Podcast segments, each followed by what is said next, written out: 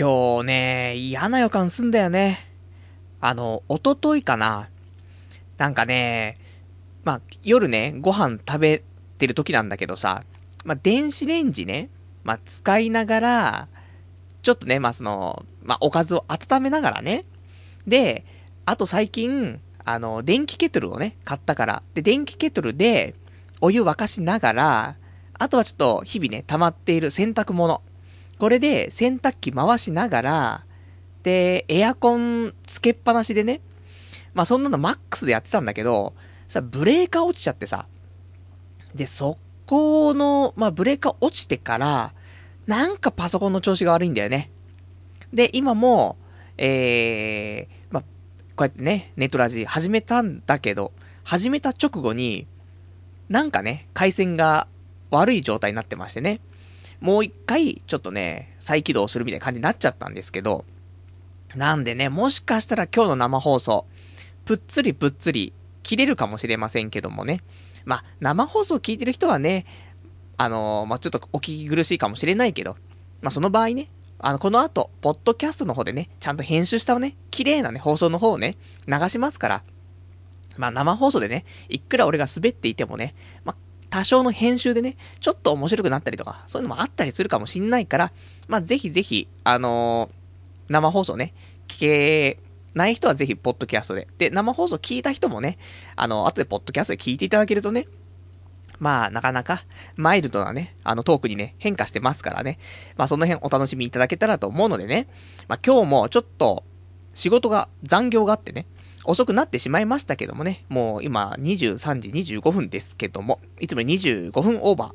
まあ、ここからね、また今日は1時間ね、やらせていただきたいと思いますんでね、えー、お聞きいただけたらと思います。それでは、今日もやっていきたいと思います。童貞ネット、アットネトラジー。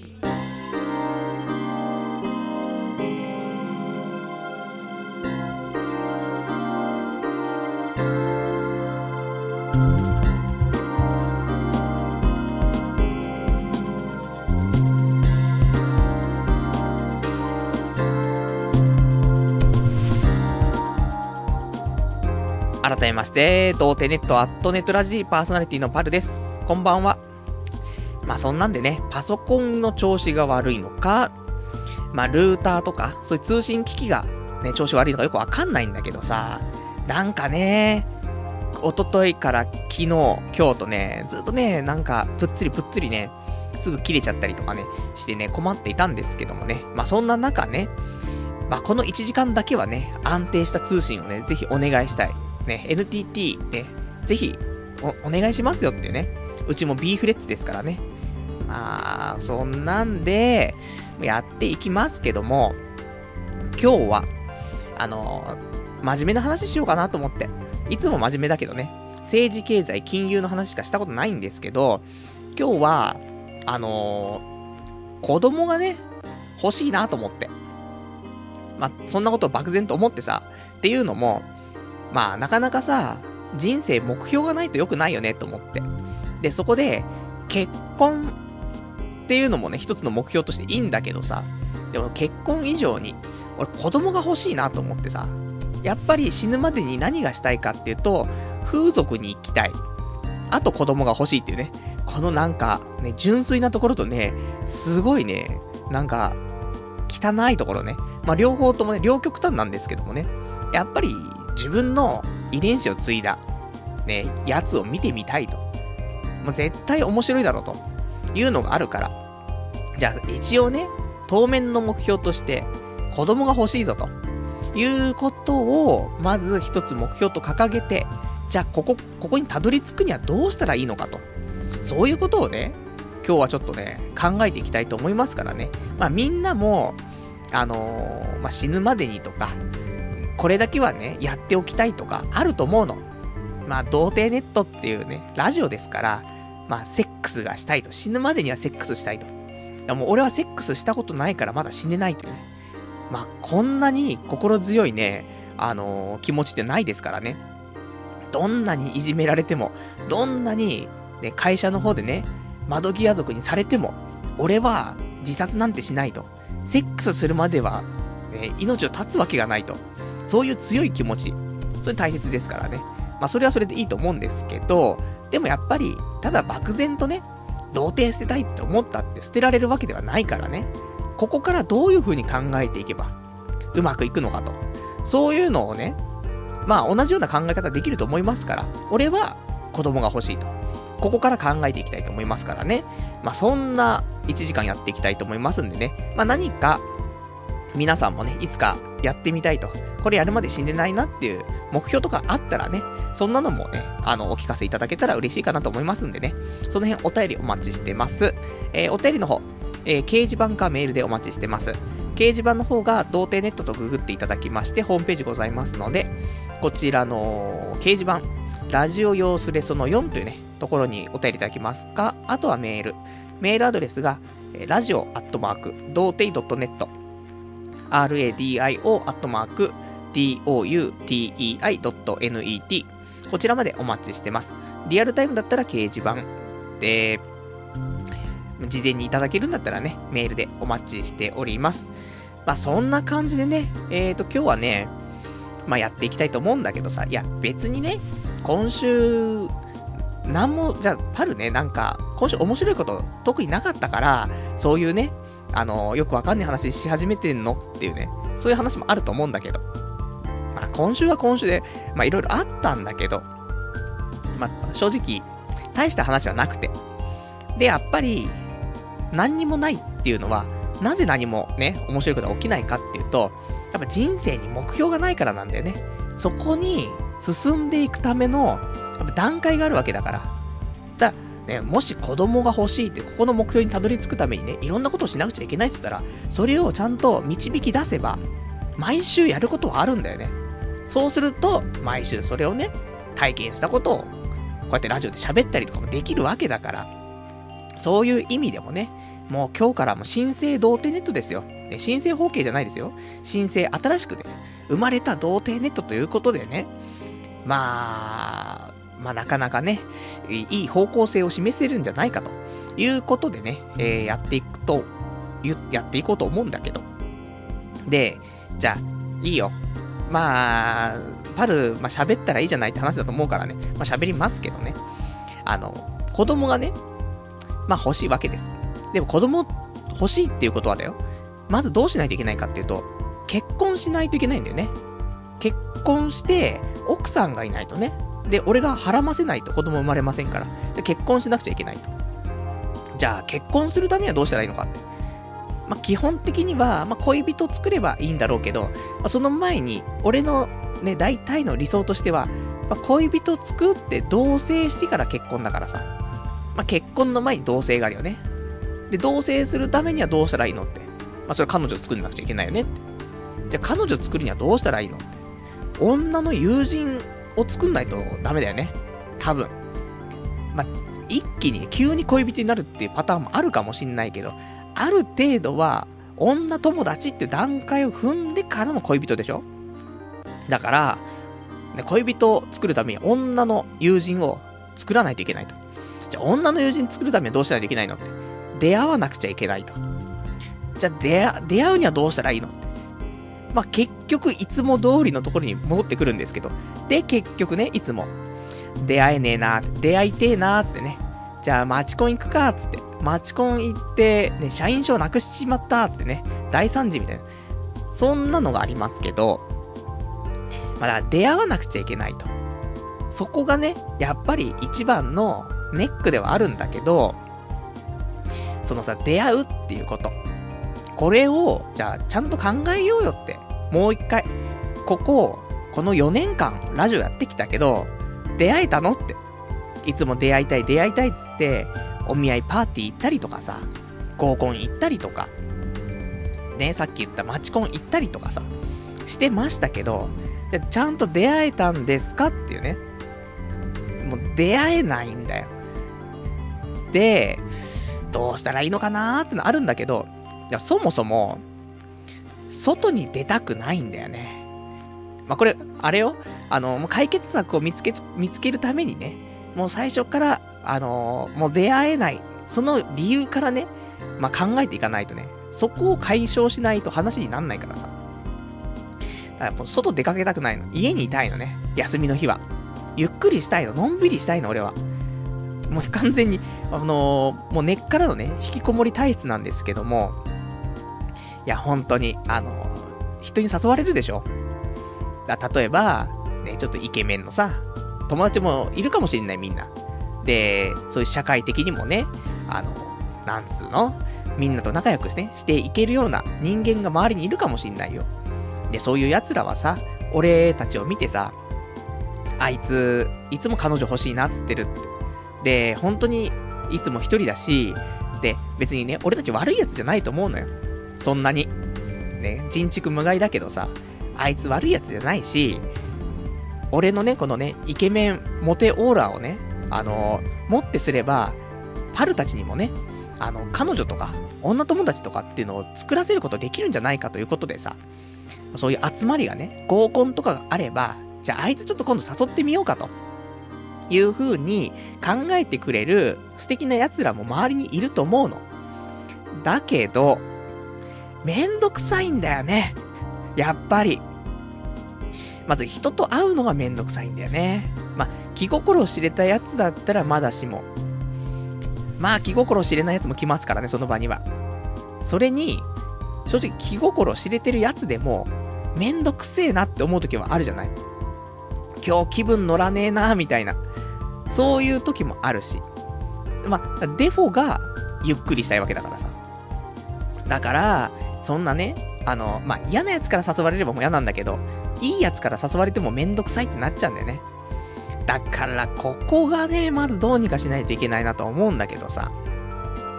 で、まあ、これも言い訳ね、言い訳連発放送ですからね、もういいんですけど、ただ、まあ、ゆっくりね、のんびり1ヶ月とか過ごしちゃうと、さすがに何かしなくちゃいけないなっていうのはあるからさ、月に1回ぐらいは、そういうのに参加できるようなテンションになるときはあると思うんだよね。さすがにね、週に2回休みがあって、両方ともぐうたらぐうたらしてると、いや、今月何もやってねえぞってなるからさ、そうすると焦るじゃない？で、その焦った時に合わせて、ちょうど友人から誘いがあればね、ああ、今月何もしねえから行こうかなってなるわけじゃん。そういうので出会っていかないといけないなと思うんだけどさ。で、じゃあ、まあ、そこで、そういう友人の誘いに行ったりとかさ、あとは、まあ、俺たちぐらいになってくると、電脳戦士だからさ、まあ、オフ会ぐらいしかないよね。だから自分の好きなことのオフ会にちょっと参加したりとか、まあしないといけないんだろうなと思うんだけどさ、俺の好きなことってさ、なんかおかしいんだよね。その、こうやってラジオをさ、夜な夜なやってみたりとかさ、あとは、もう、昔ね、中学校の頃好きだったブルーシードってアニメね。これが、好きだからさ、この話できる奴らいねえかなと思ってさ。で、こう、別にさ、そんな古いアニメのオフ会なんてないしさ、もう全然ダメだなと思って。なかなかね、そういうのもね、あの、周りと合わねえなと思うんだけど、まあ、あれば参加して、あとは何かね、その、ちょっと俺の友人で、えー、お見合いパーティーからね、婚約するところまで行ってる友人がちょっと一人いるっぽいから、だから、ちょっとお見合いパーティーにまたちょっと参加したりとかね。でもなぁと思って。お見合いパーティーだとさ、結構みんなガツガツしてるでしょ。今の俺のね、段階ちゃんと踏んでくって考えると、お見合いパーティーだとさ、もう完全に彼女候補じゃない。彼女候補である必要はないんだよなと思って。女友達。ここを増やすことによって、パイが増えることでね、そこから恋人につながるという。風に考えたいなと思うんだけど、まあ何でもいいけどね。まあ、まず出会おうと。で女性のいるところにね、出かけようと思ってさ。まあそんなのを考えたりとかしてさ。で、ただだよ。じゃあ、これは、まあ、うまく頑張りますよ。クリアできたとしましょうよ。出会い。で、出会った後、そこから、ね、知人にはなりますけど、女友達、そこに持ってくのって難しいじゃない。そうそうできないと思うんだけど。これなんでできないのかなっていうのはあると思うんだけどさ、なんか、普通に男友達もそうだけどさ、今、例えばだよ、今みんな家ね、住んでると思うけどさ、今、友達が急に来て部屋にあげられるかっていうところ。多分ここって結構重要なんだなと思っててさ、俺、今引っ越してきて、1年ぐらいね、今経ってますけど、ここ池袋。もう大都会ジャングルですけども。ここで、俺友達を部屋に入れたのって、また引っ越しした初日の、もう荷物が、まあ、全然片付いてない時に一回友達が来たのと、あとは、えー、まあ、引っ越しして少し経ってから友達が一回来たの。2回しか1年で友達部屋にあげてないんだよね。これ良くないなと思って。今、友達が来ても、いや、ちょっと汚いから、ね、外で、みたいな、なると思うんだよ。これって、例えば女の子の友達ができた時にさ、もしかしたらだよ、もう部屋に遊びに来るとかさ、そういう話になった時にさ、もうちょっと距離詰められたりするわけじゃない。それもできないしね。そういうのって良くないなと思って。なんででも部屋あげられないのって言うと、部屋汚いよね。まあ、チンゲがいっぱい落ちてるしさ。チンゲがさ、いくら掃除しても掃除してもすぐ湧き出てくっからさ、どっからチンゲ出てんだかわかんないんだけど、生えてくんだよね、チンゲが床からね。だからこれもどうしようもないし、あとね、俺、うんこが緩いんだよね。なんか、だうんこの粘度が高いからさ、うんこすると、もうべっとりくっつくんだよね。だそれで、まあ、うんこがこびりついてるでしょ便器に。まあ、い、最近それを思って掃除して、今便器綺麗だけど、まあ、そうじゃない時はね、もう汚いですからね。もうべっとりくっついてますから。で、それが乾いてカチカチになってるってね。もう最悪でしょ？ご飯中の皆さんごめんなさい。で、まあそういうのがあって。あとは、足が臭い。これも致命的なんだよね。例えば外で遊んでさ、友達とね、飲み屋とかに行って。で、この後ね、池袋なんだからさ、池袋飲んでさ、この後うち来るみたいな。ね、ちょっとなんか飲み直そうぜみたいな、いう話で、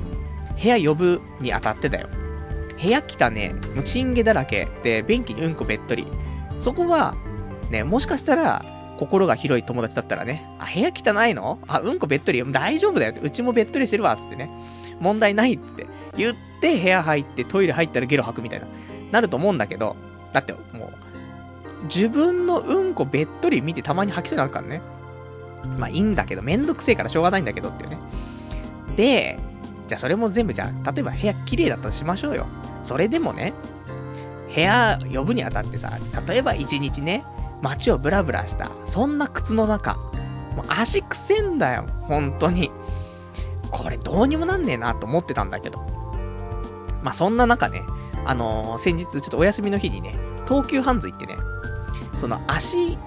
が、まあ足のね、ちょっと、かかとの角質がちょっとね、バッキバキになっててね、痛かったから、それの解消するクリームなんかね、あればなと思って東急ハンズ行ったらさ、そこの近くにさ、その足の、そういうかかとも綺麗になるし、さらに足の匂いも抑えますみたいな。いろんなハーブを配合しましたみたいな石鹸っていうの売ってて、こいつだなと思って。だ今こいつで今足をね、清潔にしてる最中だからさ、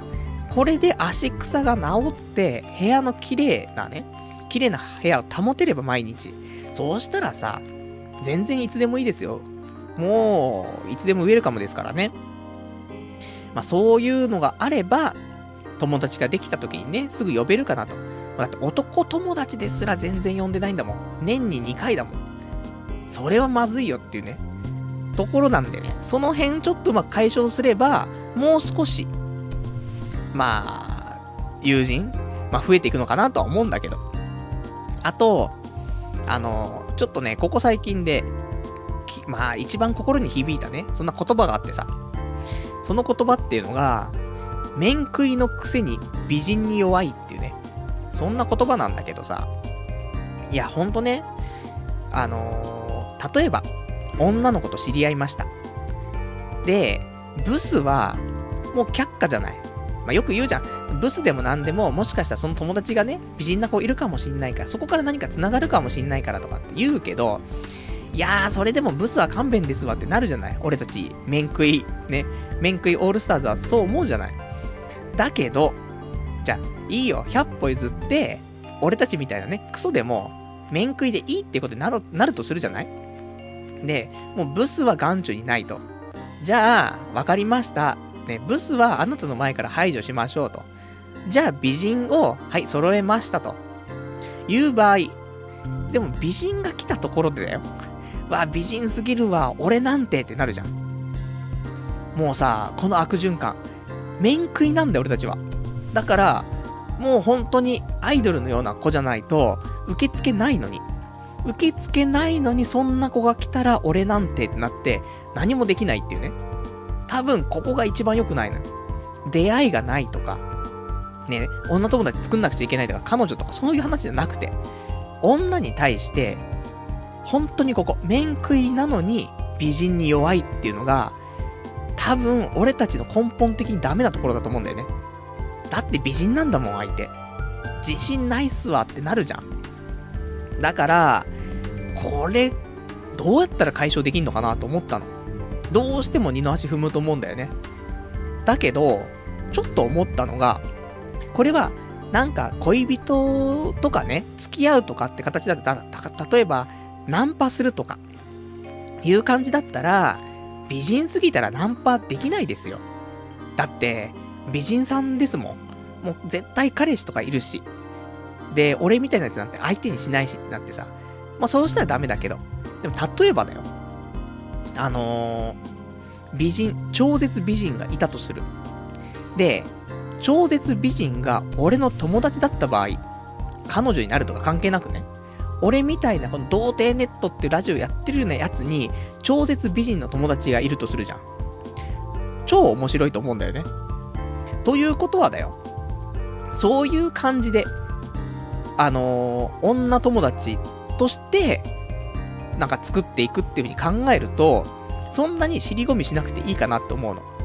普通に恋人とかね、恋愛とかって考えると、いやー美人さんっすわーつってね、俺なんて俺なんてなるけど、もうすごい美人でも、俺みたいなやつに、このモテない、もうセックスしたい、セックスしたいって言ってるやつに、ね、そんなやつに超絶美人の友達がいたら、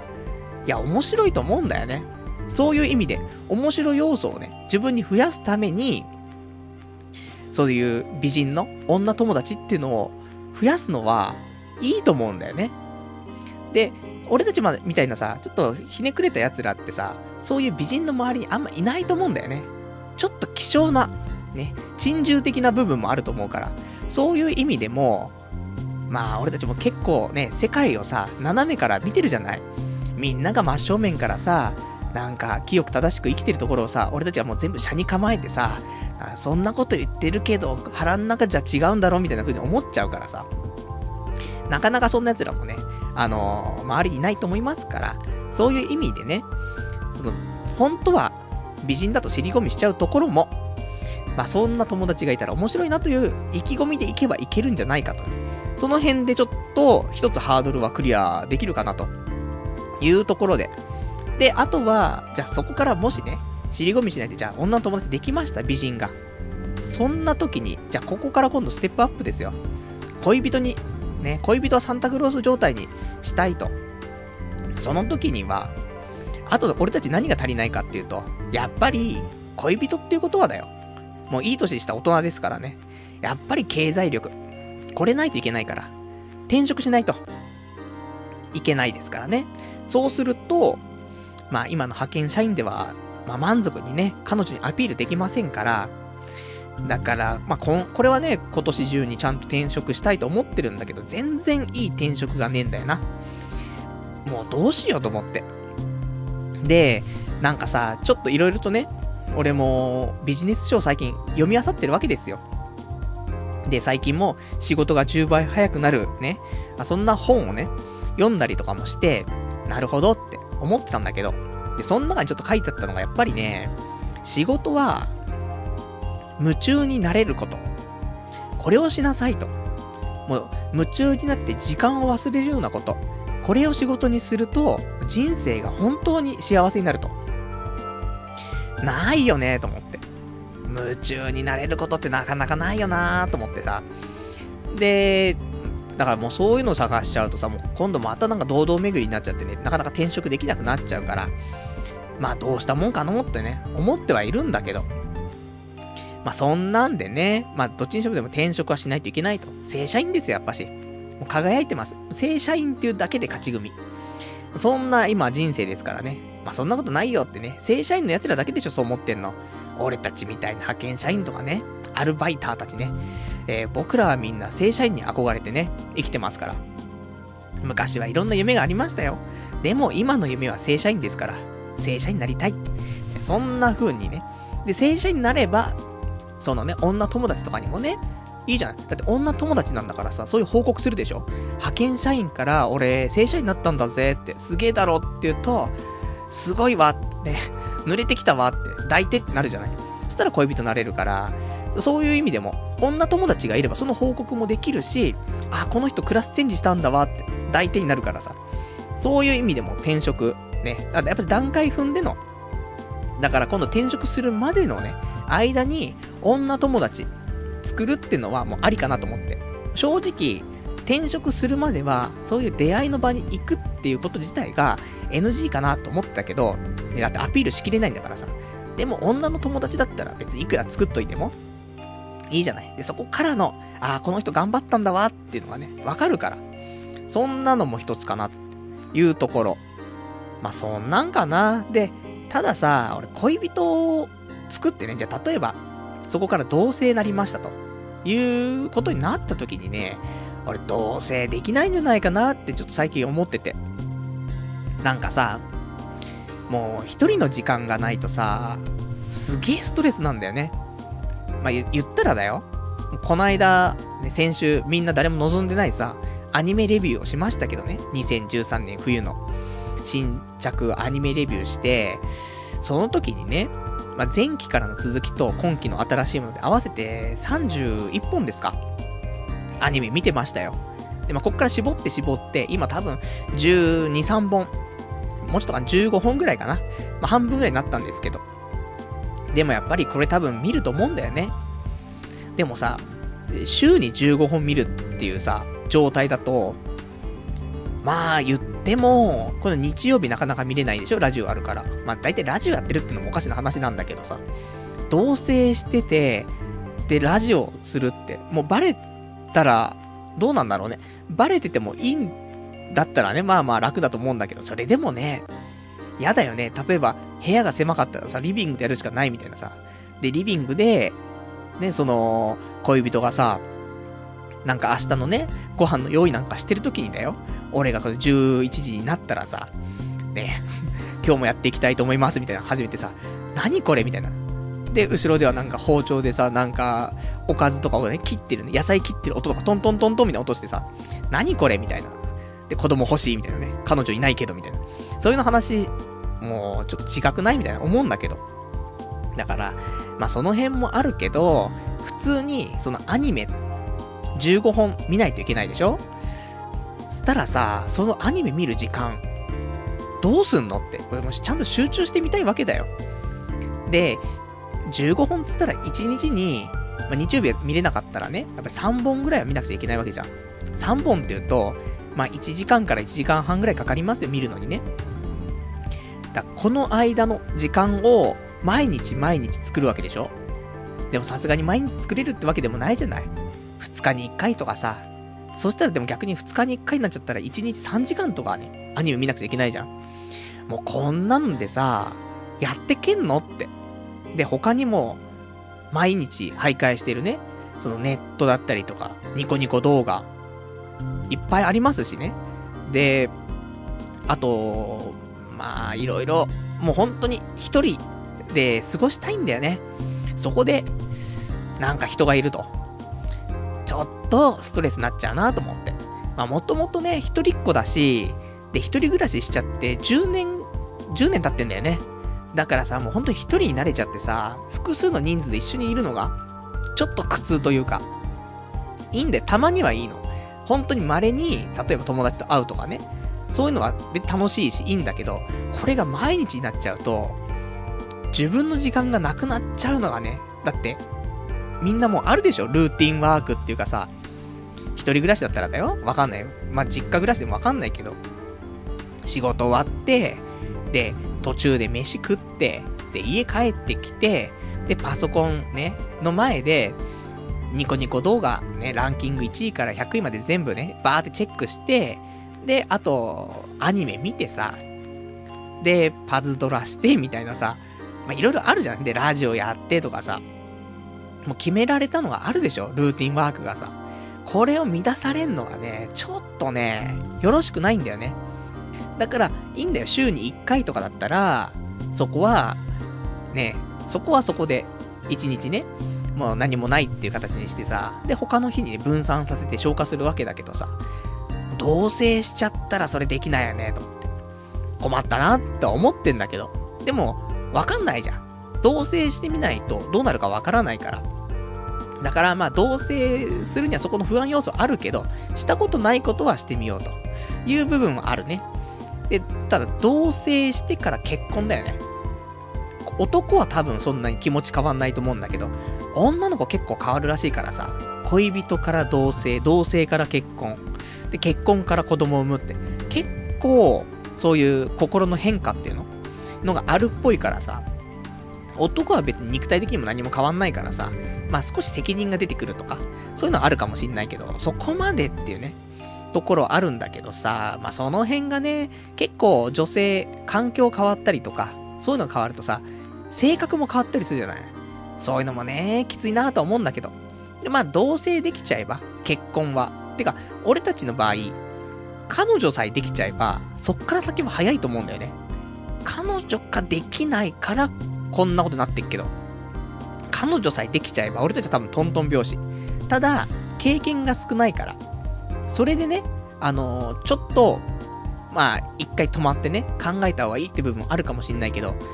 まあ、彼女できちゃえばね、あと勢いで結婚とかまでも簡単にできると思うんだよね。まあ、そんなんで。で、結婚しちゃえば、あとは子供はね、問題なく生まれるかな？俺に種があればね。わかんないからね。なんこんだけ子供欲しい子供欲しいっつってさ、で、毎日のようにオナニーしててさ、で、結果ね、蓋開けてみたら種なしでしたっていうね。そんなオチもあるかもしんないから、俺、だからありそうだよね、そういうのもね。まあ、そんなんなんだけどさ。まあ、そんなんでね、まあ、子供を作るために、自分のね、で、子供ってすごいと思うのよ。まず、自分の、まあ、遺伝子が入ってますよ。で、まあ、ちっちゃいですよ。可愛いに決まってるじゃない。で、それプラスだよ。自分が好きになった女の遺伝子も入ってるわけでしょしたらさ、最高だよね。だって、自分の好きな人、その奥さんになる人はさ、言ったら好きな人だけど、もう何にも繋がってないさ、赤の他人じゃない言ったら。でもさ、子供はさ、その好きな人とさ、自分の遺伝子が入ってるからさ、完全に血を分けてるしさ、で、さらに好きな人の遺伝子が入ってるっていうさ、なんか無敵だよねと思って。まあ、そんなんでね、子供欲しいんだけど、誰か母体になってくれる女いないのと思って。女ってなんつうの？あの子供を産む機会っていう話が昔あったでしょ？いや、本当に、あの、ぜひね、子供を産むためだけにね、俺にね、母体を提供してくんねえかなと思って。俺も精子を出すためだけの機械ですからね。まあ、こすれば出てくるね。アラジンと魔法のランプか、俺とチンコの精子かね。まあ、どっちかなんですけど、まあ、こすれば出てきますから。だからさ、ちょっと子供、なかなか、ね、ここまで考えると、ハードル高いんだけどさ、まあ、結婚したくないよって、そもそもそういう人もいると思うけど、まあ、結婚すると、やっぱりさっき言ったような自分の時間とかがね、どんどん削られるからそこがストレスになっちゃう人はきついかなと思うけど、でもその一歩上の子供っていう部分はさ、まあ見てみたいし、まあ楽しいと思うんだよね。まあ別にさ、なんかどういう風になってほしいってもないけどさ、まあ好きに育ってていいんだったらね、まあ多分、俺の背中を見て育つわけだからさ、俺みたいになるか、あとは真逆になるかどっちかだと思うんだよね。こんな大人なりたくねえわ、みたいな。なんで深夜でずっと、ね、パソコンの前で愚痴ってんのこいつ1時間もみたいな。こんなおっさんなりたくないわってね、なると思うから、それか、ね、崇拝するかどっちかでしょ？うん、こんな大人になりたいってね。さすがにでもそんなんなったら俺が止めるけど、まあそんなんだからね、まあ子供欲しいと。結婚、同性、恋人、友人、出会うと。まあこの段階踏んでね、まあ今年は頑張っていきたいと。まあ、何事もさ、漠然と考えてもしょうがないからさ、こうやってね、一つ一つ、ね、あの、段階をね、踏んでいくっていう風に考えれば、だから、その最初に言ってましたけど、もう死ぬまでに絶対童貞捨てるんだって思ってる人いると思う。そうしたら、童貞捨てるためにはというね、ことで、それで、そうやって段階踏んでね、あのー、考えていけば、多少はね、導き出せるんじゃないかなとは思うんだけど、どうなんでしょうかっていうね。まあ、そんな今日、真面目、真面目じゃない気もしますけども、ね、俺の中で真面目な話、え、ちょっとさせていただきましたよ。まあ、そんなんで、じゃあ、ちょっとお便りね、いただいてますから、えー、読んでいきたいと思いますよ。えー、ラジオネーム、えー、ラジオネーム502番さん。タイ旅行に行けばいいんじゃね？恋人も、えー、子供もできると思うぞ。なんならタイの幼女買ってこいって30万で買ってこれるだろうってね、えー、お便りいただきました。ありがとうございます。まあ、タイの幼女はね、可愛いっていうね、話がありますよ。よくわかんないです。ベトナムとかでしょ？わかんないですけどね。まあ、買えるんでしょうけど、やっぱり自分の遺伝子入ってるがね、面白いからね。こいつ、なんか、やっぱり昔の俺が通ってきた道通ってるわ、みたいになる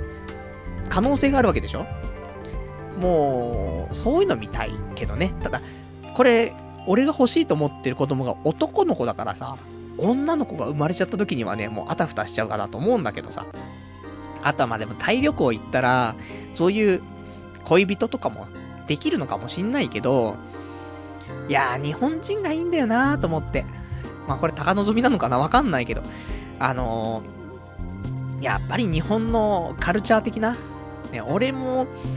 そういうところね、だ、だってさ、でもいいのかな？逆に。そういう、できればね、考え方とかさ、そういう価値観とかさ、全部近い感じの人の方が、そういうストレスとかたまんないかなとか、ちょっと思った部分はあるんだけど、逆に全く異文化の方が、お互い何にも衝突しようがないからさ、お互いに全く違う価値観だからさ、なんつうの？もうなんかそういう反発すらもないようなさ、ぐらい全然違う価値観だと思うから、それはそれで新しいっていう風に思えて、なんかストレスとかもないんかもしんないね。まあ、ちょっとわからないけど。ただ、まだ俺もビザとかね、そういうのないから、パスポートとかないからね、まあ、タイ旅行まだ行けないんでね、まあ、これは当分見送りなんですけども、あと、まあ、ちょっとね、僕はもう海外とかちょっと病気も怖いで、何でも病気が怖いだからね、風俗行けないのも病気怖いですし、海外も行けないのも海外でね、そういう、でもわかんないね。普通に、そういう、なんだよ、女性でも買ってくるとかそういう話になってくるとね、買ってくるって表現もあれだけどさ、向こうで知り合った子っていうのも、まあね、どういういきさつで、まあ、知り合えるかどうかもわからないからね、なんとも言えないですけども、できればね、今のところ、まだ若い、若いくはないけども、30代前半のうちはね、なんとか日本人女性を狙っていきたいなと思っている時代なんですね。あとはラジオネーム、ギガマックさん。31歳、性欲も減退してきていると感じる。彼女欲しい欲求もなくなってきたな。でも、母親にせかされる。パルはどう？ってね、お答えいただきました。ありがとうございます。母親にはせかされない。っていうか、もう、うちの親はもう両親、両方とも、そういうところの話をしない。俺が傷つくから。多分。もう気を使ってる俺に。もうほんと腫れ物を触るようにね。もう触っていいのかわかんねえんだかっていうね、感じになってますけど。だから、まあ、優しいんだろうけどね、親ね。なんだけどさ、まあ、せかされないね。でも、俺たちができるね、ダメ人間でも、まあ、結婚して子供を産め、産んでもらえればさ、女の子にさ、そしたら、まあ、ちょっとさ、親孝行っていう部分にはなるじゃない？だからそういうのもね、含めてね、子供欲しいなとは思う時もあるけど、ただ、そうね、まあどうにかしなきゃいけないなとは思う。で、でも、まあ、性欲自体は全く俺減退してないんだけど、彼女、彼女欲しい欲求は、正直、昔よりも少なくなってると思うわ。っていうのも、やっぱり、いろんな気づきがあるじゃない？生きていくとさ。だから、そのさっきも言ったように、あのー、なんつうのかな？一人で生きてる方が楽っていうのを感じちゃうじゃない？で、一人で生きてる方が楽っていうよりも、それよりも、誰かと一緒にいて自分の時間がなくなることですごいストレスが溜まるっていうことを知っちゃってるから、それで彼女作ってだよ。週に2回しか休みがない中で、1日彼女と丸々デートするとするじゃない？そしたらもう1日しかないんだよね。空いてる日にちが。で、ここで全部詰め込まないといけないわけでしょ ?1 週間でやること。今まで2日に分けてたことを、1日で詰め込まないといけないわけでしょ？いやー、しんどいなーと思って。そういえば俺も昔彼女がいたことありましたけど、そうだなーと思って。ちょっと、辛い時もあったなーと思って。だから、ね、そ、もうそれで、もなんかその1日をね、もう自分のことだけ使ってると、次の日ね、そういう女の子と会う約束があったとしてもさ、もう朝までずっとアニメ見たりとかさ、ゲームしたりとかさ、するわけじゃん。そうすると、えー、まあ、朝寝るのがね、もう日が昇ってからになりますから、そうすると、待ち合わせ時間ね、遅れちゃったりとか、まあ、それでね、遅刻して、なんか関係がギクシャクしての、もう、そのエンドレスですからね。そんなんだからね、まあ、なんとも言えないけど、まあ、彼女欲しい欲求、正直、ちょっと下がってきてる部分はあるから、ここで持ち直せばね、わかんない。これは、彼女がもうずっとできないから、ダメになってきてるだけであって、もしかしたら彼女できればね、もし次だって俺たちにできる彼女はさ、そういう一生の伴侶かもしれないですし、もう女神かもしれないからね、そこはやっぱ期待してね、生きていきたいなとは思うんだけど。で、あと、せっかくだから、あの、まあ、母親にね、えー母親にせかされるっていう話があったからさ、まあ、そんなんで、ちょっとね、その親の話なんだけどさ、まあ、いっか、これはね。これ後で話すわ。ね、話したかったら話します。えーと、あとね、お便りいただきました。ラジオネーム、伝説の勇者さん。パルさんこんばんは。先日、弟、かっこ25歳の子供が生まれ、3月には27歳の妹が結婚します。31歳長男の僕は独身で実家暮らしです。辛いです。というね、お便りいただきました。ありがとうございます。辛いね。もう、そんなもんなんだよね。意外と。だから結局、うちの、まあ、うち、俺は一人っ子だからわかんないけど、なんつうのかな。うちの母親も父親もかなりアクティブなんだよね。考えてみると。で、俺はアクティブじゃないんだよね。だこういうなんか変なバランスあると思うんだよね。家族いたらさ、全員がアクティブってことは多分ないと思うんだよね。そうすると、やっぱり俺たち、長男的なさ、奴らは、そういうアクティブじゃないところをね、ひ、まあ、引いてくると思うんだよね。31歳長男。そうなると思うよ。で、別にそんなに引きこもりってわけでもないんだけど、なんか、遠慮しちゃうというかね、そういうのもあったりとか、なんだかんだでね、その、ずるずるいっちゃって結局ね、まあ、一人暮らし、じゃあまあ、実家暮らしで、独身で、みたいな。で、30超えちゃって、みたいになると思うんだよね。これも、まあ、あとは、例えばだけどね、やっぱり環境を変えたりとか、仕事を変えたりとかさ、そういうのしない限り、やっぱりなんか変わったりはしないと思うんだよね。まあ、長男ということでね、家を出るっていうのもなかなか難しいかもしんないけど、例えばだよ、一つの提案としてね、実家の近くに部屋を一個借りて、一人暮らしをすると。もしかしたらこれをすることで、何かが変わるかもしんないよね。だって、まあ別に実家だけど別にね、関係なくさ、別に深夜でも友達とか呼んで遊んでるかもしんないけど、それでも、もしかしたらだよ、その、一人暮らししたらさ、もう少し、やっぱり、ちょっと、もう少しはっちゃけられるじゃない？で、家の近くだったら別にさ、その、まあ、実家暮らしということでね、長男だからさ、まあ、実家の近くにいた方がいいかもしれないからね。そういう意味でも。でもやっぱり、一つ、部屋が違うっていうね、あの、建物が違うってだけで少し違うかなっていうのがあるからさ。まあ、そんなのに一個ね、まあ、挑戦してみたりとか、そういう環境を変えてみるとか。ね、仕事を変える必要もないかなと思うからさ、今のところで満足してればね。なんで、環境をちょっと変えてみると、もしかしたらいいのかなと思って。俺、環境変えてんだけど何も起きないんだよね。まあ、起きたか。引っ越ししてすぐにね、彼女できてますからね。そういう意味では、まあ、環境はある程度人をね、変えたりすると思うから、まあ、手っ取り早いのはね、まあ、その、一人暮らしをしてみると。そうすると何かが変わるかもしれませんね、というね、ところかな。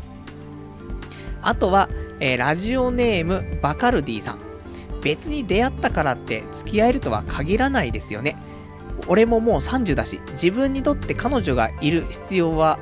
えー、感じるんですが、世の中需要と供給のバランスがなかなかうまくいきませんね。しかし、ここで諦めたら試合終了。ネバーギブアップの精神で今年も頑張って生きていきましょうというね、お便りいただきました。ありがとうございます。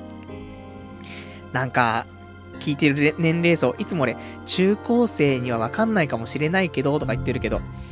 やっぱり、同じような年代の人がね、多い。30代がね、多いラジオになってきましたけどね、やっぱりね、切羽詰まってんだよ、俺たちはね。中高生は、まだね、中学生で彼女いなければ高校生だったら彼女できるしって思うし、で、高校生だったら、大学行ったら大学デビューするしね、サークルで彼女できるし、みたいな。思ってるかもしんねえけど、できねえからっていうね。できねえことを俺たちがみんな証明してるからっていうね。今日のね、お便り、みんな証明してますよ。だけど、まあまあ希望を持ってね、生きた方がいいかなと思いますけど、多少焦った方がいいぜ。ないからね。その、自動的に彼女とかできたりはしないからさ、ある程度頑張らないとね、できないとは思うんだけど。で、そんなんででも頑張ってきたけどできない俺たち30代。なんとかしないといけないとは思うんだけど、もう別に彼女とか、必要ないんじゃないみたいな。一人で生きていくのも十分楽しいしって。だって自分一人で生きていくに当たってだってさ、やることいっぱいあってさ、やりきれないわけじゃん。やりたいことは。そう考えると彼女なんてできたらもっとすることが制限されちゃうんだからさ。まあそうするとなーとか思ったりもするとは思うんだけど。まあそれでも、やっぱり彼女ができ、できればできたでさ、まあ世界の景色はね、いつもまあ、白黒かもしれないけど、そこに色がつくわけですよ。そう考えたら、まあ彼女もね、まあ、めんどくさいなとか、ね、自分の時間ないなとかね、嫌な、ね、そういう気持ちもあるかもしんないけど、できたらできたでいいこともあるし、セックスもできるし。やっぱりでも、好きな人がいるっていうのはそれではそれでね、やっぱ精神的にいいんだよね。落ち込む機会が少なくなると思う。その、相手がね、なんか変なやつだったらまた別だよ。そういう浮気したりとかさ、なんか、ね、機械な行動をとってるような女の子とかだったら別だけど、普通にお互いが好きとかっていうんだったらさ、やっぱりそれはすごい精神的に安定するんだよね。こんな、俺たちみたいに、その急にね、ネガティブ期が来たりとか、ハイパーネガティブ期来ましたみたいな。そんなんなくなるから。そういう意味でもね、いいかなとは思うんだけど。まあね、でもやっぱり、その出会ったからってね、その女性、どんなことね、出会ったからって、付き合えるとか付き合えないとかそういう話じゃないからね。だから、まあ、出会って、で、知人で終わらないで友達でね。まあ、でもいないんだよね。同性だったらさ、こいつ友達になったら面白そうだなってやつはいるじゃない？で、そういうのはさ、いいんだけどさ、女の子と出会ってさ、こいつと友達になったら超面白そうとかって、そういう女って少なくね？まあ、そもそも女と出会ってる数が少ないからそうなんかもしんないけど、なんでね、まあその辺もね、難しいところあんだけど、でもやっぱし、見た目とかっていうのも一つ面白さの要素だからさ、やっぱさっき言ったように、超絶美人が友達にいたら多分面白いと思うんだよね。そんな感じでさ、ななんつうの？いろんな友達欲しいじゃない？例えばさ、じゃ超電車に詳しいやつとかさ、で、とか、すごい運動神経がいいとかさ、超身長高いとか、超イケメンとかさ、いろんな友達いたらさ、なんか面白いじゃない？俺、すげえの知ってるやついるわ、つってさ、今度連れてくるわ、みたいな。できたり、まあ、しないけどね。まあ、そんな、なんか人といっぱい関わることはしたくないんだけど、でも、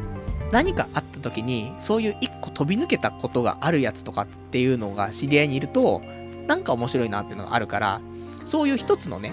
友達要素として、超絶美人の友達っていうのが欲しいなと思うから、今年せめて、彼女、ま、今年はでもな最低目標としてセックスしようと思ってんだよね。その、風俗的なものも考えてたけどね。最終的に、本当は彼女作ってセックスしたいけど、難しければ、もうお金出してでも、セックスを今年はした方がいいのかなって思ったりはするんだけど、まあそこを最低条件としてもいいんだけど、もう一つの最低条件として、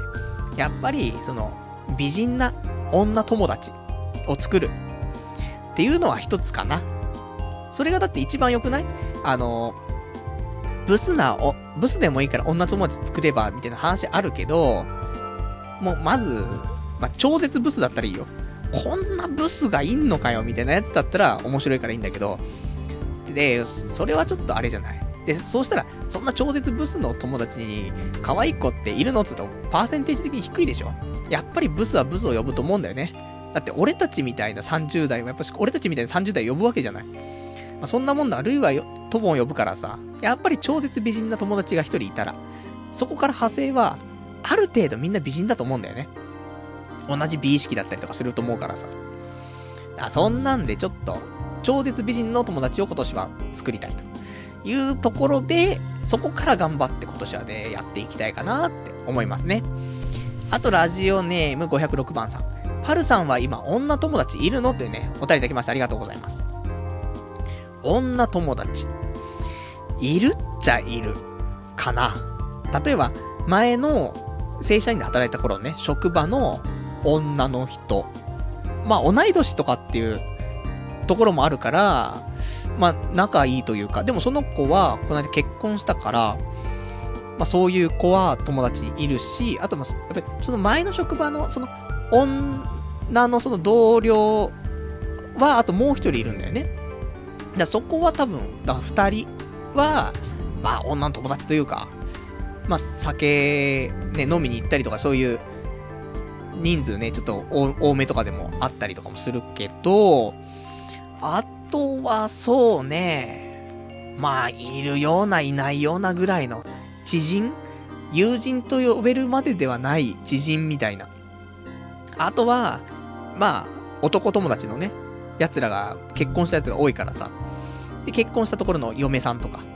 で、話し合うやつとかいるけど、まあでも携帯の番号とかも知らないしな。だから、そこは何とも言えないね。あ、あんまいない。いても、元同僚とか、で結婚してたりとかするからね。なんとも言えないんだけど。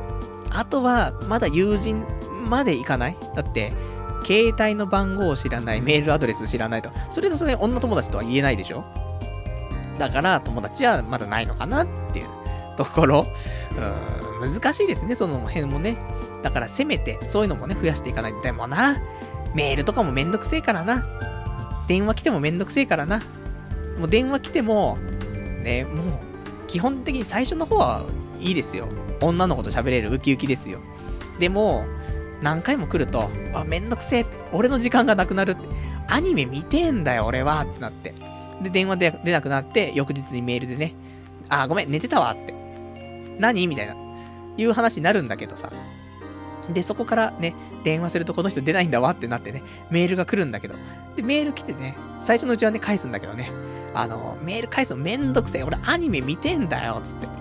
で、次の日ね、あの朝になってから返すっていうね。通勤時間のね、その間を使ってメールを返すっていうね。まあ、それすらもめんどくさくなってね、まあ、2、3日後にメール返したりするんですけど。大体、でも今の男友達に対しては、まあそうだね。メール、メール来てもその場で返したりすることもあるけど、結構2、3日後に返すってことが多かったりするけど、なんともね、その辺はもうめんどくさがり屋だからね、しょうがないかなと思うんだけど。あとはラジオネーム、えー、507番さん。自分のモデルが成功モデルかはわからんが、嫁はいじめられっ子で不女子だ。友達は全くいないけど、不女子友達はいる。男は俺だけしか信用してない。不女子だからアニメ見るのは全然 OK。子供が嫁の友達。こんな夫婦どうよってね、いただきました。ありがとうございます。良いと思うよ。あのね、一つ思うのは、女の子。その、俺たちがじゃあ例えば、これから恋人にするというね、前提の女の子。この女の子はさ、できれば、男友達は極力少ない方がそりゃいいよね。正直。なんつうのかな。だ、俺たちもそうじゃない？女友達、今言ったように、まあ、ほぼほぼいないじゃない？まあ、俺の、ね、俺こ、これだけ、女友達少ない話はしてるけど、それでもパルさん女友達いるじゃないですかって。ね、すげえみたいになってると思うけど、まあ、これが俺たちの中の限界よ。俺ぐらいの、もうこのラジオパーソナリティというね、花形の、ね、趣味。ね、職業じゃないですからね。花形の趣味ですからね。してるやつですらですよ。女の友達、ね、それもなんかもう結婚しちゃってるとか、ね、そんなんなっちゃってるからね。だけど、そのぐらいだったらいいよ。だけど、やっぱりさ、異性の友達がいっぱいいるのはさ、もう正直、わかんないじゃん、俺たち。感覚として。で、飲みに行ったら絶対男がいるとかさ、その男友達が来たりとかね。そういうのきついなーって思うから、本当に、あのー、できる限り、友達は、同性の友達が多いって方がいいね。まあ、多、まあ、俺は多くても少なくても別に、まあ、どっちでもいいけど、まあ、でも、多少なりともね、いていただいた方がね、いいかなとは思うけど、で、そういうで、異性の友達は極力少ない方がいいなって思うから、俺はある意味、そういう、今回のその507番さんが言う、ね、モデルケースですけども、そういう意味ですごくいいかなって思う。理想的ではあるなって思うよね。あとは、ただ、そのアニメを見るとかも全然 OK って話なんだけど、不女子だからね。ただ、アニメもさ、逆にお互い好きすぎたらさ、好きな番組とかちょっと違ってくるじゃん。感性違うからさ。だその辺もあるし、あと俺も静かに見たいんだよね。アニメ。もう静かに俺が見たい時に見たいの。だから、それに超合わせてくれるような女の子。だったらいいけど、もうそんなんないから。だからもうぶつかるよ、俺は。で、いいのよ。友達とかだったら、まだいいんだよね、変な話。友達とか知り合いとかで、で、なんかまあ、慣れ合いじゃないけどさ、普通に、お互いね、何も文句言わずね、別に、ね、程よい距離にいればさ、いいんだけどさ、まあ、近くなれば近くなるほどイラってするじゃない？多分。これダメなんだよね。その、親とかもさ、いいんだよ。俺、親結構好きだからいいんだけど、でも実際会って喋ってるとイライラしてくんだよね。やっぱそれはもう身内だから、もうイライラすんだよね。まあだから何とも言えないんだけど。で、普通の友達がそんなことね、例えばなんかイラってすることしてもさ、別に、俺関係ないしっていうね、ことで、ああ、君がそうしたいんだったらそうすればいいじゃないってなると思うんだけど。だ例えばだよ、まあタバコだってそうだよ。もう、身内がタバコ吸ってたらもう本当にもうやめろやってなると思うんだよ。だけど、友達が吸ってる分には別にね、関係ないしって、俺の体じゃないしね、どうぞお好きにしてくださいってなると思うの。でも、本当に恋人がタバコとか吸ってたらさ、ちょっと待ってくださいよって。賠償請求ですよ、そんなのね。そんな、タバコの煙が入った母体に、俺の精子をね、着床させて、子供を産まの、産まそうなんてさ、そんな話はないですからね。まあ、そんな、こんなで、まあ、よくわかんないけど、まあ、できれば女の子は、えー、同性の友達が多くてね、異性の友達は極力少ない方が、俺はいいかなと思うからね。507番さんの余命、俺とてもいいと思いますよ。あとはラジオネーム508番さん。帰り道が一緒の恋人っていいよねってね、お答えいただきました。ありがとうございます。そうだね。帰り道が一緒っていうか、そういうさ、やっぱり遠距離恋愛ってきついと思うんだよね、俺は。なんだかんだで顔を合わせて喋る。電話だとやっぱしさ、煩わしいんだよね。いちいち。で、一緒にいるっていうのは、喋らなくても一緒にいるっていうことを共有してるから、それでいいわけだからさ、そういう意味では、だから、俺今まで同棲までしたことないから、その彼女のね、そのいいところもあるけど、やっぱ煩わしさとかもね、すごい感じるけど、同棲しちゃえば一緒に暮らしてるわけだからね、別に会話とかなくなっちゃったとしてもね、別にそれ意識して会話をね、あの、したりとかしないとかじゃなくて、自然に会話がないけど、別に円満、みたいな感じになるかもしんないからね。そうしたら何にも問題ないよね。俺がアニメ見て、面白いなと思ってたら、ね、CM になった時にさ、何見てんのって隣に来て、アニメを見ると。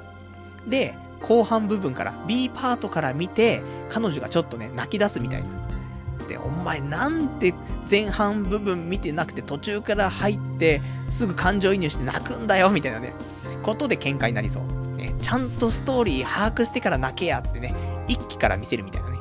そうなりそうですけども。でもそういうね、やっぱり、まあ帰り道が一緒とか、やっぱり一緒に住んでるとか、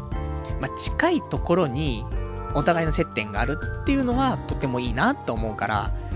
ね、帰り道一緒だといいね。で、ね、ここでじゃあね、家の前まで送っていくよ、つって。送ってってそのまま自分家帰るみたいなね。ところとか、多分、うまくいくというかね、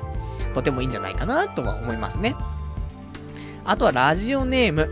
えー、509番さん。パルさんこんばんは。30歳独身男ですが、パルさんとは全く逆で子供欲しいとは思いませんね。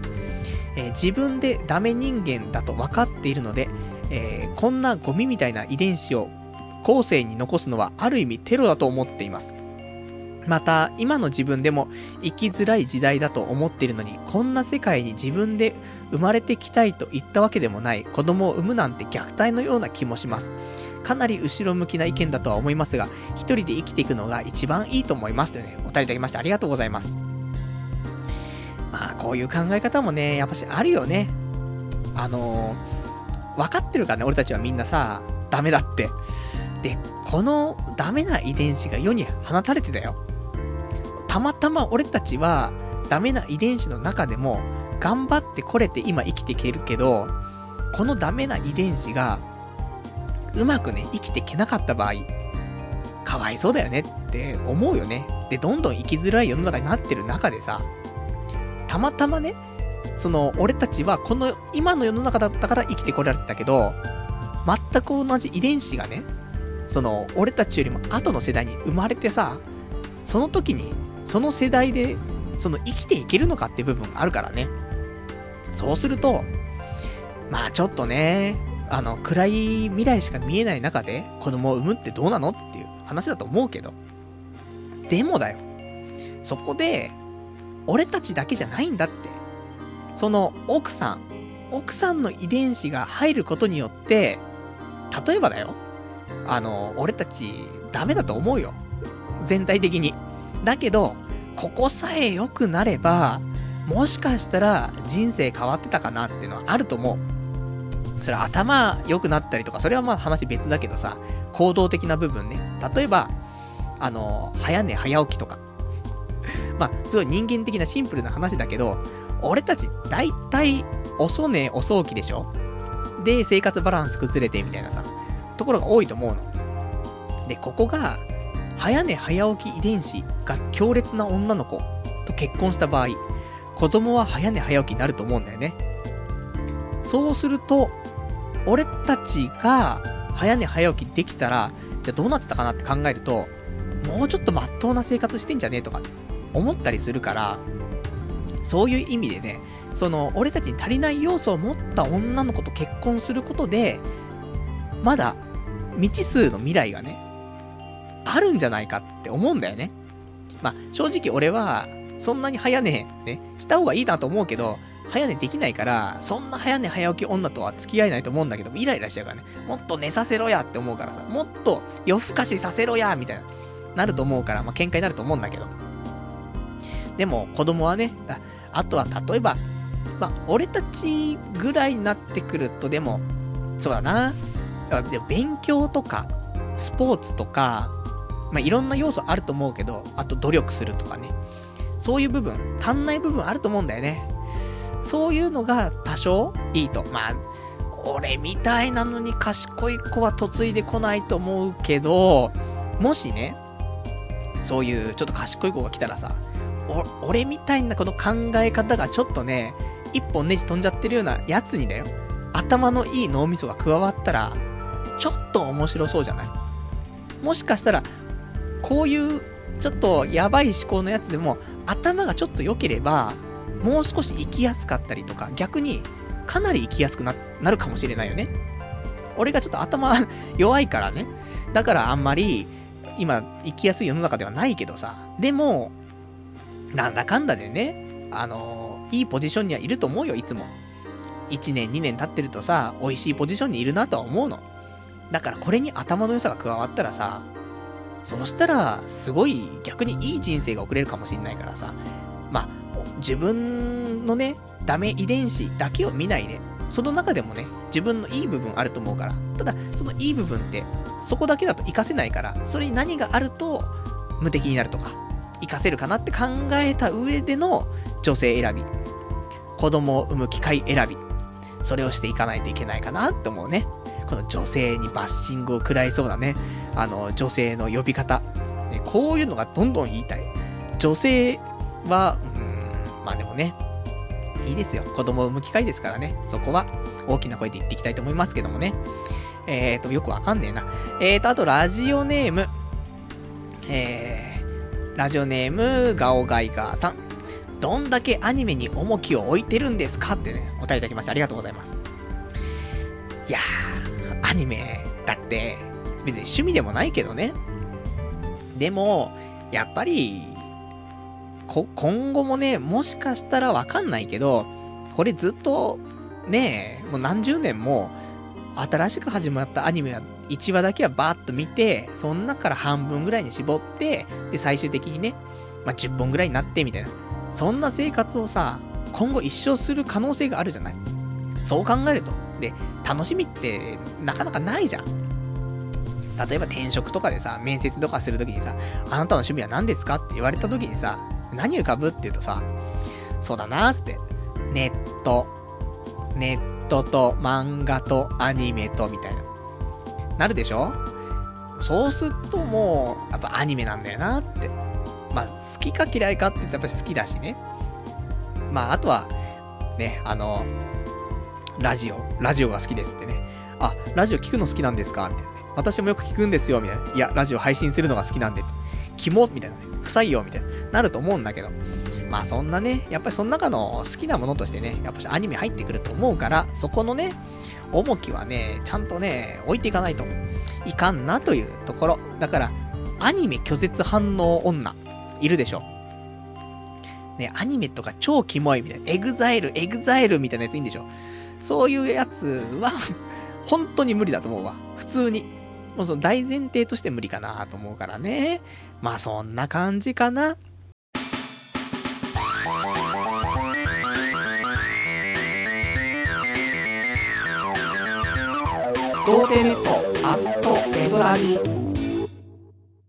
じゃあ、今日もね、えっ、ー、と、ほどほどお時間来ましたからお別れ、お別れのコーナーしていきたいと思うんですけども。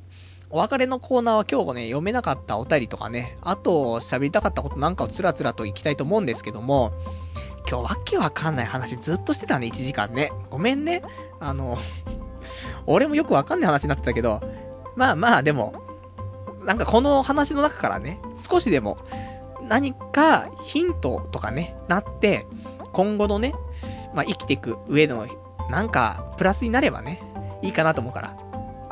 あ、んまりいい話してないけど、そこからいいね、あの、ことだけを拾える人、もしかしたらいるかもしんないから、そういう人にはね、あの、もしかしたらためになった。ためにならないけどね。まあそんなラジオだったらいいなと思うんですけど。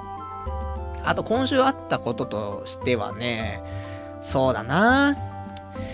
特に、まあ、ちょっとね、本格的に、本格的に転職をね、やっぱり考えないとやべえなと思って。それで、その、さっきも言ったね、仕事が10倍早くなる本とかさ、ちゃんと読んだりとか、あとは、えー、WBS、ワールドビジネスサテライト。えー、と、な、テレビ東京系、ね、23時からね、いつもやっている、まあ、経済系のニュースですけども、これ昔俺毎日見てたんだよね。専門学校の頃ぐらいからね、ずーっともう見てたんだけど、最近全然見てなくて。でもやっぱしビジネスマンとしてね、やっぱちょっと考えるんであればね、ワールドビジネスサテライトももう一回ね、あの、見ようかなと思って。で、最近、えー、またね、これをちょっと見、見始めてるというかね、まあ嫌いじゃないからね、経済とかさ、ビジネスとかね、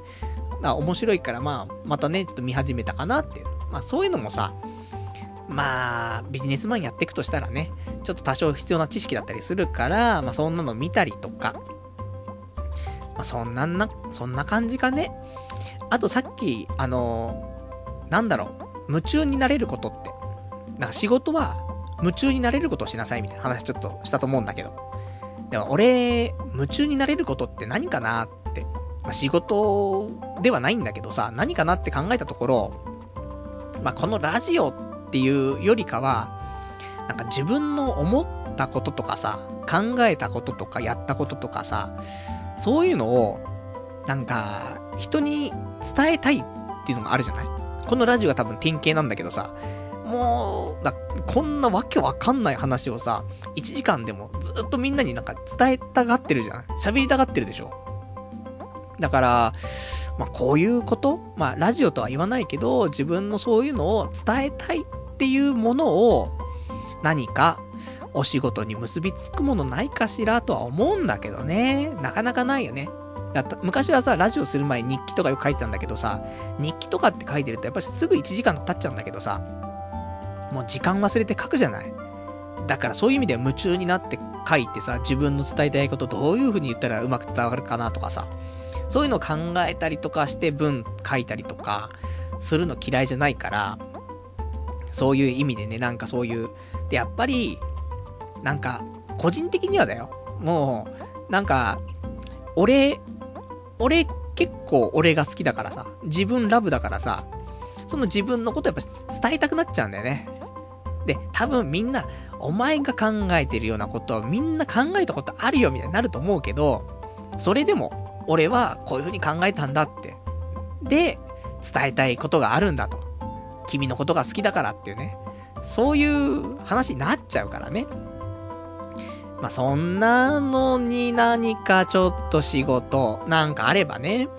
まあ、そんなもの、もうちょっと考えて転職したいなとは思ってるんだけどね。まあ、そうそう出てこないから、まあ、難しいかなとは思うんだけどね。まあ、あとは、そう。あの、まあ、本当にもうちょうどどうでもいいんだけど、あの、ウイスキー、あの、ちょっとハマってた時期がね、ありましたけども、最近全然飲んでませんけど、で、ウイスキーの、なんていうの、ウイスキーがちょっと入っている、マーマレードを買いましてね。おしゃれでしょ？あの、なんですか、ウォウモアとかね。まあ、そんなところの、あの、ウイスキーがあったりするんですけど、そこの、なんかウイスキーが入ってんのかなよくわかんないけどね。それのマーマレードをね、ちょっと買ったりとかしてね、まあ、日々ね、ちょこちょこ食べてたりするんですけど、で、まあ、おしゃれじゃない？まあ、ウイスキー入ったマーマレードね、朝食にちょっとなんかパンにつけて食べてるんだみたいに言ったらさ、ちょっと大人みたいになるでしょ？でも、やっぱりパンもね、スーパーで買ってるのはパンじゃなくてさ、スコーンとかね、もうスコーンとかに、こういうマーマレード塗って食べたいと思ってるから、ちょっと明日休みだからね、えー、そういうちょっとおしゃれ輸入食材系売ってるような、成城石井とか行ってね、まあ近くのサンシャインにね、成城石井入ってますから、行ってスコーンなんかをね、買ってね、で、明日の朝食、昼食にはね、まあここはブランチですね。おしゃれなブランチをね、楽しむには、成城石井でスコーン買ってね、ウイスキー入りの、えー、マーマレードを塗ってね、そんな優雅なひとときをね、過ごしたいなという風に考えてたりとかね。そんなんしてますけど最近。まあどうしようもねえなっていうね。ところかな。あとは、そうだなあと、さっきちょっと、まあ、人生の目標の一つとして、その子供が欲しい、あったけど、他にもさ、やっぱり目標立てていき、いかないといけないなって思うのはさ、このラジオなんだよね。このラジオ、まあ、ただ俺がね、伝えたいことがあるからやってるけど、まあ、逆によくそれで4年続いてんなってのがあると思うんだよね。やっぱり、ある程度目標があったりとかして、で、そこに追いつくために続けていって、で、気づいたら4年経ってましたっていうんだったらわかるんだけどさ。それがなくてね、もうダラダラと、もうこれがしたいってだけでやってる4年間だからね。まあ、よく、そのね、モチベーション保ってられるなと思うんだけど、でもやっぱり、ここまで来ると、やっぱ目標ないと、なんかただやってるだけになっちゃうからなって思って。で、このラジオの最終目標、まあ、このラジオというか、俺の、このラジオパーソナリティとしての、ね、もうここでなんかラジオパーソナリティって言ってなんか滑稽なんですけども、な、なんかね、どういう風にしていきたいのかなとかね、そういうのもちょっと考えないといけない時期なのかなとかね、思ったりとかして、まあそんなことを考えた今週かな。まあ、来週からはね、ちょっといろいろとね、やっていきたいこともね、ちょこちょこ出てきたから、やりたいとは思うんだけどね。まあ、今週はいろいろ考えた。そんな週だった気がするからね。まあまあ、そんなんでという感じかな。じゃあ、あとね、じゃあ、最後ちょっとお便りいただいてるからね、お便りをちょっと読んでいきたいと思います。で、ちょっとね、読めない読めなかったお便りもいくつかあるからね、これはちょっと来週読みたいと思うんだけど、一個だけね、ちょっとね、読みたいと思います。いつもね、こうやってね、最後に読むとね、なんか長くなっちゃったりとかね、読まない方が良かったんじゃないみたいな、あるけど、それでも俺は読むというね、感じで。えー、ラジオネーム低血圧な音楽隊さん。こんばんは、突然ですが相談があります。ずっと別れをはぐらかしてきた元カノから最近連絡が来て、えー、まだ自分のことが好きだと言っていまし、言ってきました。ですが、今自分には新しい彼女がいます。元カノを拒否し続けてきたのですが、話を聞くと、自分が悪いということが分かり、それと同時に行為が再び湧き上がってきました。そんなことを、えー、今カノに言えるはずもなく、元カノからの連絡にも応答せずに過ごしています。両親から反対されているが、行為がある元カノと、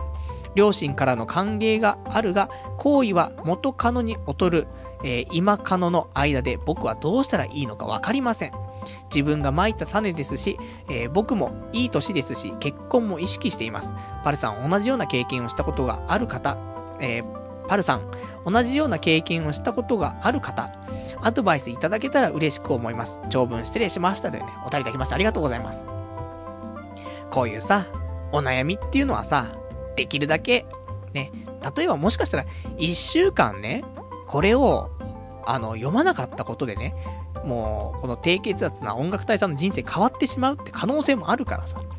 だから、ね、今週、やっぱり読んでおきたいという部分があってね、最後にちょっと読ませていただきましたけど、まあ、それで、じゃあ、じゃあ、そんな、そこまでになってパル、お前ナイスなアドバイスできんだろうなって話だと思うけど、正直、わかんないよね。わかんないけど、難しいところだよね、本当に。ただ、その、やっぱり、でも、ちゃんと別れてなかったっていう部分があるわけでしょずっと別れをはぐらかしてきた元カノっていうか、元カノなのかっていうね。それは、別れてはいないんだったら、まだ元カノではなくて、彼女でしょ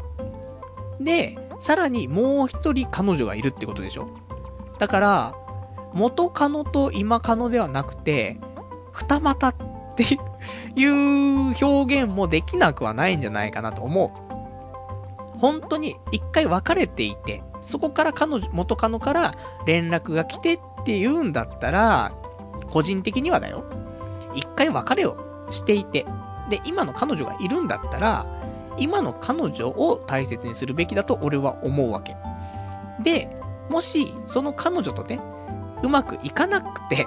で、別れちゃった時に、まだ元カノがなんか言ってきてくれてたら、その時はちゃんと正直に、ね、あの、その、ね、元カノの次に彼女いて、最近別れたと。そんな俺ですと。で、そんな俺で良ければみたいな。わかんないけど。そこも全部話した上で、いいんだったらね、まあ、寄り戻せばいいかなとは思うけどさ。でも、やっぱり、段階踏んで、その、元カノっていう存在になってしまったのであれば、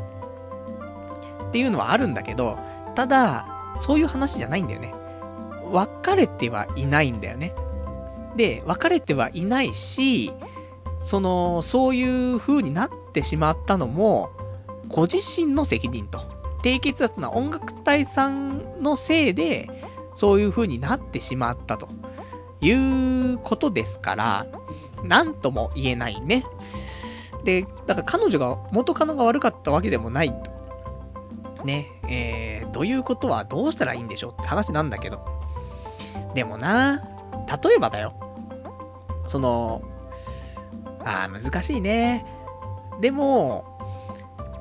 うー、難しいなでも元カノ、正直なところ、全然わかんないけど、一つね、考えることとして、こういう、まあ、誤解を生むようなことが起きたわけだよね、今回。で、ここを乗り越えることによって、すごい絆が生まれるっていう可能性もあるし、逆に、こういう誤解を生むようなことが起きやすい関係の可能性もあるよね。今後もしかしたらまた同じような低血圧な音楽隊さんが悪かったにもかかわらず、それがちょっとよくわかってなくて、またちょっとね、別れようかな、どうしようかなって考えたりとか、そういうことを繰り返す可能性もなくはないんだよね。そうそうないと思うのよ。その、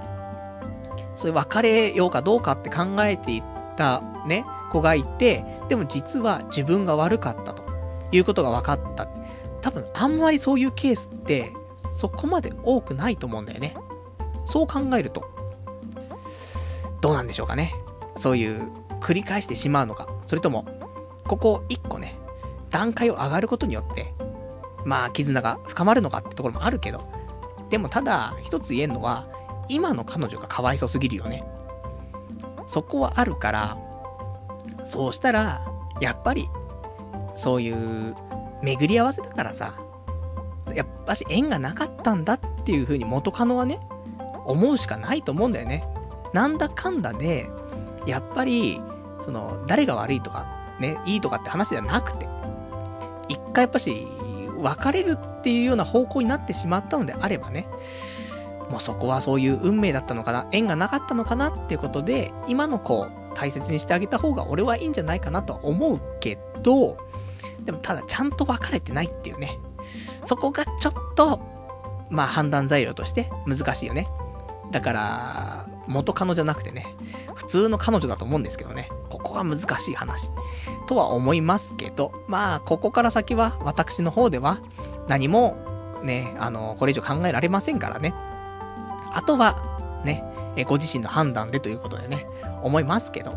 ただやっぱりね、今の彼女が、ね、不憫だよね。なんか、その、元カノと、ね、なんかその、翻弄されてね、結局、私は何だったのってなっちゃうと思うけど。でも、わかんないね。その、よく言うじゃない、結婚はね、あの、一番好きだった人じゃなくて、二番目に好きだった人とするべきだとかって話もあるから、そういう意味では、じゃあ完璧じゃねみたいな。今の彼女ってもしかしたら完璧じゃねみたいな、なるかもしんない。ね。そんな風に、プラスに考えていくのも一つかなっていうね。まあ、解決まではいきませんけどもね、そういう考え方もあるんじゃねっていうね、そのぐらいのお話をね、させていただいて、完全に無責任にぶん投げましたけどね。まあ、そんな話ですかね。じゃあ、ちょっとね、えっ、と、お便りもちょっといっぱいいただいたんですけど、ちょっと読めなかった部分あるので、こちらの方はまた来週ということで、えー、読んでいきたいと思います。じゃあ、そんなんでね、今日もね、1時間ちょいね、ご視聴いただきましてありがとうございます。で、来週は、えー1月の27日の日曜日、まだ23時からね、仕事の方が残業なければ。で、ね、残業の後にね、バスは来ないわ。で、電車の乗り換えで電車は来ないわ、みたいなね。まあ、そんなんで遅れちゃいましたけど、今日は。まあ、来週は、ちゃんとね、えー、ちゃんと23時からね、やっていきたいと思いますから、また聞いていただけたら嬉しいかなと思います。それでは、またね、えー、次回もね、やっていきたいと思いますのでね、えー、お聞きいただけたらと思います。それでは、また来週お会いいたしましょう。さようなら